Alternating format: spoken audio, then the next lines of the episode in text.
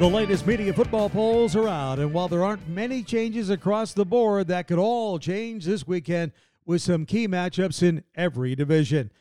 Hi, Wayne Dzubak. This is Prepcast on IdahoSports.com, as always, presented by Steve's Hometown Toyota. For 18 straight years, Steve's Hometown has been awarded Toyota's President's Award for Outstanding Customer Service, and that is quite the winning streak. Remember, check out Steve's Hometown Chevrolet, Buick, GMC in Fruitland, and Hometown Motors in Weiser. Steve's Hometown Dealership is proud to support hometown high school sports. All right, so the latest media football polls are out, and in 5A, we've got no change in the top five. Coeur d'Alene still number one, followed by Rigby, Rocky Mountain, Highland, and Eagle. The top three teams run beaten. You got Coeur d'Alene at 5 0, Rigby sitting at 6 0, and Rocky Mountain at 4 0. The 5A ranks, though, will see a couple of key matchups Friday night, beginning with Rigby at Highland. That's number two against number four. Two teams with a combined record of 12 and 1. Also, a chance for the Rigby Trojans to remind everybody that they are the defending 5A state champions. If Rigby can win at Highland, they'll definitely deserve to be number one. That's a position I have felt that the Trojans should have occupied all year.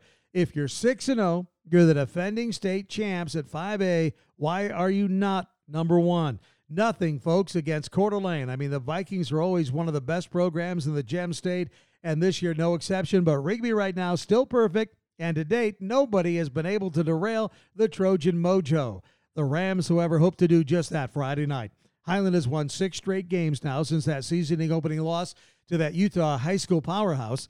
Highland traveled cross state last week. They beat Skyview of the SIC while Rigby had to sit idle. Their game against Blackfoot was canceled by COVID 19 concerns. Now, I have not seen either team play, so this is pretty much a blind prediction by me. But after watching Highland win so many games at home over all these years, I find it hard to go against Highland when they're at home. Rigby at Highland, 7 o'clock Friday. It is one of eight games, count them, eight games this week on idahosports.com. The other interesting 5A matchup Friday is 4 0 Rocky Mountain at 3 1 Meridian. The Grizzlies will go into this game as a big favorite, both in overall depth and talent, but also as a mental favorite as well. Meridian will not only have to overcome the Grizzlies' size and speed, but also that mental barrier that they can actually upset this juggernaut of a high school football program. Having the game at home, though, will be a huge help for Meridian, but they will have to start quickly and absolutely not make any mistakes. By the way, Capital is now 3 0, and they were the only other team receiving votes in the 5A media poll. Now, because of a shortened season and the realignment of the SIC East Division, the Eagles have already qualified for the SIC championship game. That'll be a week from Friday against probably Rocky Mountain if the Grizzlies beat Meridian. If not, Eagle could slip into that title game. Capital will be at Borah Friday afternoon, 4 o'clock kickoff right here on idahosports.com. Again, one of eight games on idahosports.com on Friday. Brandon Hill and I will be there to call the game. We're going to get up atop the scissors lift again at Borah High to call all the action. Two other 5A games are on the Friday night scheduled on webcasting here at idahosports.com. You can watch Post Falls at Lewiston, 7 o'clock kickoff Pacific time for that one. Timberline at Skyview, 7 o'clock kickoff time, Mountain time for that one. All right, got to ask this question. Just how competitive is the 4A division this year? the top five the same as last week with six and one Skyline number one, followed by Blackfoot at five and one. Four and one Bishop Kelly. Valley View is at six and one record, and five and one Pocatello. By the way, Nampa and Moscow also receiving votes. The biggest showdown in 4A Friday is fourth ranked Valley View at number three, Bishop Kelly. And this game will also help to bust open a four way logjam in the 4A SIC race where Valley View, Bishop Kelly, Nampa, and Emmett are all 4 and 1 in league. For the record, Emmett plays at Columbia Friday night. Nampa travels to Middleton. Both those games also available right here on idahosports.com.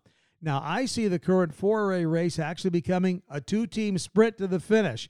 Here's how what I'm predicting Friday night. Middleton will rally from last week's 50 to 27 loss in Emmett to beat Nampa.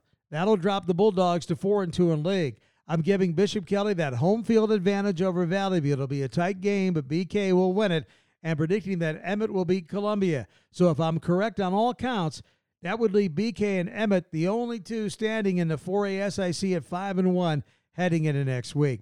Meanwhile, as for number one Skyline, the Grizzlies received 11 to 12 first place votes, and they host Hillcrest Friday. And I have no reason to believe Skyline won't be number one against next next week. By the way, Hillcrest at Skyline, another webcast right here on idahosports.com, Friday night, 7 o'clock kickoff. One other 4A football note for you. For the second week in a row, Caldwell has had to forfeit a game because they do not have enough eligible players. Injuries and one non COVID illness account for part of the problem, but Caldwell officials have confirmed the biggest issue is academic eligibility. Last week, Caldwell had to forfeit to BK. This Friday, it's Ridgevue that gets the 2 0 win. The Cougars have a game with Nampa coming on, uh, on October 23rd. It's still on the schedule, but Caldwell Athletic Director John Halleck says grades will have to improve for that game to be played. Caldwell currently 0 6. That includes two forfeits. Well, the top three teams in 3A media football poll remain unbeaten. Sugar Salem picked up all 12 first place votes with a 6 0 record. Kimberly, number two, at 6 0 with 5 0 Fruitland third. Homedale and Gooding complete the 3A top five, with South Fremont the only other team receiving votes. That, however, could change drastically next week because South Fremont, they're 5 and 1 and they get to take on the number 1 team in 3A as they host the Sugar Salem Diggers Friday night. Can South Fremont upset the top-ranked team in 3A? Certainly the big showdown in 3A football Friday and a chance for South Fremont to climb the media ladder several rungs. Another interesting 3A game. We'll have Marsh Valley at number five Gooding. That game also webcast here on idahosports.com, 7 o'clock kickoff. So that brings us to the 2A polls where 6 0 Westside is number one, receiving all 12 first place votes. North Fremont also unbeaten at 5 0 and ranked second, followed by Melba, Declo, and Firth. Meantime, in 1A Division 1, three of the top five teams are unbeaten. At the top of the list, 5 0 Prairie with all 12 first place votes. Oakley is second with their 6 0 record, followed by Raft River and Lighthouse Christian, both 5 and 1. And then you got a top five newcomer at 6 0 Notus. Now, we've got several interesting matchups Friday in 1A Division 1, starting with number one Prairie hosting 4 and 2 Genesee. Second ranked Oakley will put its unbeaten season on the line at 5 and 1 Lighthouse Christian. Watch out for that game on the road. Meantime, the top five newbie Notus takes its 6 0 record to Wilder. Wilder just 4 and 2, but when you're at home and you've already won four times this year, Notus needs to be on notice, if you will.